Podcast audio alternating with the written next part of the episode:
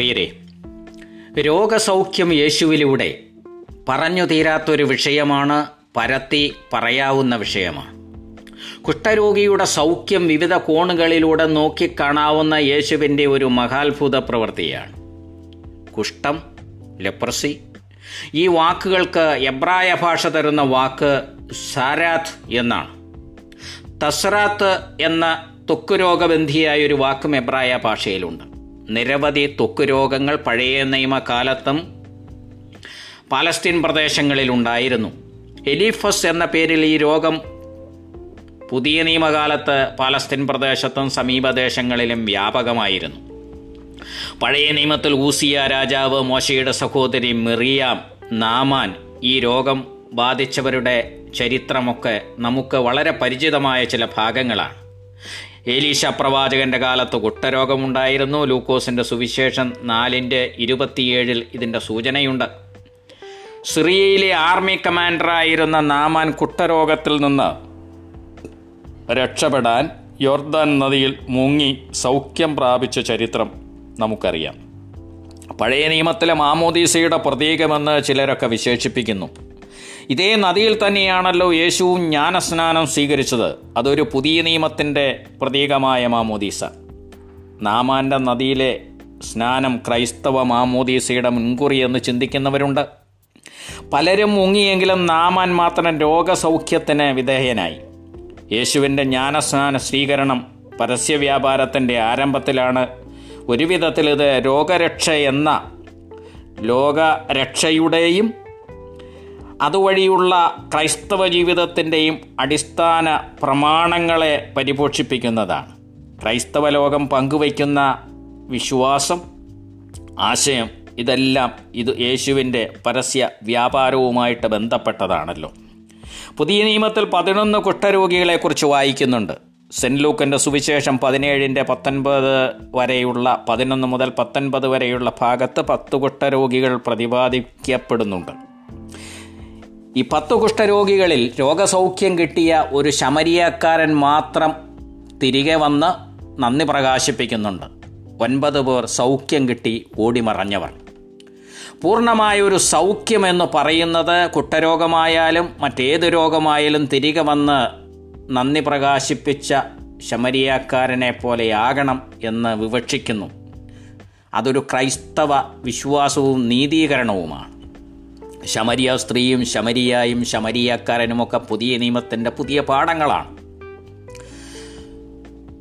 വിശുദ്ധ ലൂക്കോസിന്റെ സുവിശേഷം അഞ്ചിന്റെ പന്ത്രണ്ട് മുതൽ പതിനാറ് വരെയുള്ള ഭാഗങ്ങൾ കഴിഞ്ഞ ആഴ്ചകളിലൊക്കെ നിങ്ങൾ കേട്ട ചിന്താവിഷയങ്ങളാണ്. വചനം പന്ത്രണ്ടിൽ മരണം കാത്തിരിക്കുന്ന ഒരു കുട്ടരോഗിയെ നമ്മൾ കാണുന്നു. ഫുൾ ഓഫ് ലെപ്രസി എന്നാൽ മരണത്തോട് അടുക്കുന്നു എന്നാണല്ലോ അതിന്റെ അർത്ഥം തന്നെ. ലൂക്കോസിന്റെ വിവരണപ്രകാരം രോഗി വീണപേക്ഷിക്കുകയാണ് വിളിച്ചപേക്ഷിക്കുന്നു. നിനക്ക് മനസ്സുണ്ടെങ്കിൽ എന്നെ സൗഖ്യമാക്കുക. എന്നതാണല്ലോ ഇതിന്റെ പ്രധാന അപേക്ഷ തന്നെ ഇതാണ്. അവന്റെ വാക്കുകൾ വിളിച്ചു പറയുന്ന ഒരു യാഥാർത്ഥ്യം യേശുവിന്റെ ശക്തിയിൽ അവൻ അവിശ്വാസമില്ലെന്നും യേശുവിന് മനസ്സുണ്ടോ എന്ന് അവന് നിശ്ചയമില്ല എന്നതുമാകുന്നു. എന്താണ് ഈ സംഭവത്തിന്റെ കാരണം? എന്താണ് ഈ അവസ്ഥയുടെ കാരണം? ദൈവത്തിൽ നിന്നും മനുഷ്യനിൽ നിന്നും അകറ്റുന്ന ഒരു രോഗമാണ് അക്കാലത്ത് കുഷ്ഠം. യഹൂദ സമൂഹം പാപത്തിന്റെ ഫലമാണ് ഈ രോഗമെന്ന് കരുതി വിശ്വസിച്ചു പോന്നവരാണ്. കുഷ്ഠരോഗിക്ക് രക്ഷയില്ലെന്ന വിശ്വാസം അവരിൽ രൂഢ മൂലമായിരുന്നു പതിമൂന്നാമത്തെ വചനം ഗ്രീക്കു ഭാഷയുടെ വാചകത്തിന്റെ സ്ട്രക്ചർ മനസ്സിലാക്കി വിവർത്തനം ചെയ്താൽ അതിന്റെ അർത്ഥം വളരെ വിപുലമായി നമുക്ക് മനസ്സിലാക്കാനായിട്ട് കഴിയും. എനിക്ക് മനസ്സുണ്ട് എന്ന് കർത്താവ് പറയുന്നു. ഇതാണ് ശരിയായ പ്രവൃത്തി ആക്ഷൻ ഇതാണ്. മുന്നോട്ടടുക്കുന്നു എന്നുള്ളത് രണ്ടാമത്തെ ആക്ഷനാണ് ഈ ഗ്യാപ്പിലാണ് അവന് സൗഖ്യം വരുന്നത്. എന്നെ സൗഖ്യമാക്കണം എന്ന് അപേക്ഷിക്കുന്നു. എനിക്ക് നിനക്ക് മനസ്സുണ്ടെങ്കിൽ എന്നെ സൗഖ്യമാക്കണമെന്ന് അപേക്ഷിക്കുന്നു. എനിക്ക് മനസ്സുണ്ട്. ആ നിമിഷം അവന് സൗഖ്യം വരികയാണ്. മുന്നോട്ടടുത്ത് യേശു അവനെ തൊട്ടു. യേശു കുഷ്ഠരോഗിയെ അല്ല തൊട്ടത്. സൗഖ്യം കിട്ടിയവനെയാണ്. കേൾവിയില്ലാതിരുന്നവനെ തൊട്ടതും ഇതുമായിട്ട് നമ്മൾ ബന്ധിപ്പിക്കേണ്ട കാര്യമില്ല. ലീവ പുസ്തകം പതിനാലാം അധ്യായം വിവരിക്കുന്ന പരിഹാരക്രിയ ചെയ്യുക. ഈ പരിഹാരക്രിയയുടെ അവസാനത്തിലും സ്പർശനമുണ്ടല്ലോ. പിന്നെ പ്രാർത്ഥനയിലേക്കും ശാന്തതയിലേക്കും ഉൾവലിയുന്ന യേശുവിനെയാണ് നമ്മൾ കാണുന്നത്. എന്തിനാണ് ഈ പരിഹാരക്രിയകൾ എന്ന് നാം ചിന്തിക്കണം. കുഷ്ഠരോഗ സൗഖ്യം ദൈവസന്നദ്ധയിലേക്ക് തിരികെ വരുത്തുന്നതാണ് അവനെ സാമൂഹ്യ ജീവിതത്തിലേക്ക് വീണ്ടും ചേർന്നൊഴുകാൻ വേണ്ടിയുള്ളതാണ്. Fellowship with god and men കുഷ്ഠരോഗിയെ സൗഖ്യത്തിലേക്ക് വരുത്തുമ്പോൾ പ്രതീക്ഷയില്ലാത്തവന് ഹോപ്പ്ലെസ് ആയവൻ ഒരു ഹെൽപ്പർ ആവുകയാണ് കർത്താവ്. ഇതിനു വേണ്ട ഗുണങ്ങൾ പ്രധാനമായും അഞ്ചെണ്ണമാണ്. ഇത് വൈദ്യനിലും രോഗിയിലും ഉണ്ടായിരിക്കേണ്ടതാണ്. കമ്പാഷൻ ഉണ്ടാകണം വില്ലിങ്നെസ് ഉണ്ടാകണം ലവ് ഉണ്ടാകണം ഇന്റിമേസി ഉണ്ടാകണം സിമ്പതി ഉണ്ടാകണം സഹാനുഭൂതിയും സമ്മതവും സ്നേഹവും ഗാഠബന്ധവും കരുണയുമൊക്കെ പരസ്പര പൂരകങ്ങളാണല്ലോ നമുക്കറിയാം. കുഷ്ഠരോഗത്തിന്റെ ഫിൽത്തി കണ്ടാമിനേറ്റിംഗ് നേച്ചർ ഉള്ളതുകൊണ്ട് അവർക്കൊരു ശുദ്ധീകരണ പ്രക്രിയ ആവശ്യമാണ്. യേശു സൗഖ്യം നൽകിയാലും സമൂഹം അവനെ അംഗീകരിക്കില്ല. കാരണം ഇത് മനുഷ്യനെ പേടിപ്പെടുത്തുന്ന രോഗമാണ്. ചിലർക്കൊക്കെ ഒരു കുട്ടരോഗിയുടെ അക്കാലത്ത് കരുണ തോന്നാം. എന്നിരുന്നാലും കുട്ടരോഗിക്ക് നീതി ലഭ്യമായിരുന്നില്ല. അവൻ ഒരു ശാപത്തിന്റെ ഫലമെന്ന് അവന്റെ രോഗം ശാപത്തിന്റെ ഫലമെന്ന് ഒരു വിശ്വാസം അവരിലുണ്ട്. ഒരു രോഗിയിൽ കുഷ്ഠരോഗത്തിന്റെ ആയുസ് എന്ന് പറയുന്നത് ഒൻപത് പത്ത് വർഷമാണ്. ഒൻപത് വർഷം മുതൽ പത്ത് വർഷത്തിന്റെ ഉള്ളിൽ ഒന്നുകിൽ രോഗി അവസാനം വളരെ വിരളമായി രക്ഷപ്പെടും അല്ലെങ്കിൽ മരണപ്പെടും. ശരീരം മൂടി താൻ അശുദ്ധനെന്ന് വിളിച്ചു പറഞ്ഞ് നടക്കേണ്ട ഒരു ഭീകര രോഗം ഇതിന്റെ ഭീകരതയുടെ ഉദാഹരണം മിഡിൽ ഏജിന്റെ ചരിത്രം പഠിക്കുന്ന ചരിത്ര വിദ്യാർത്ഥികൾക്കറിയാം. ലെപ്പർസ്കിന്റെ നമുക്കത് നമ്മുടെ കൺമുമ്പിൽ വരച്ചു തരുന്നുണ്ട്.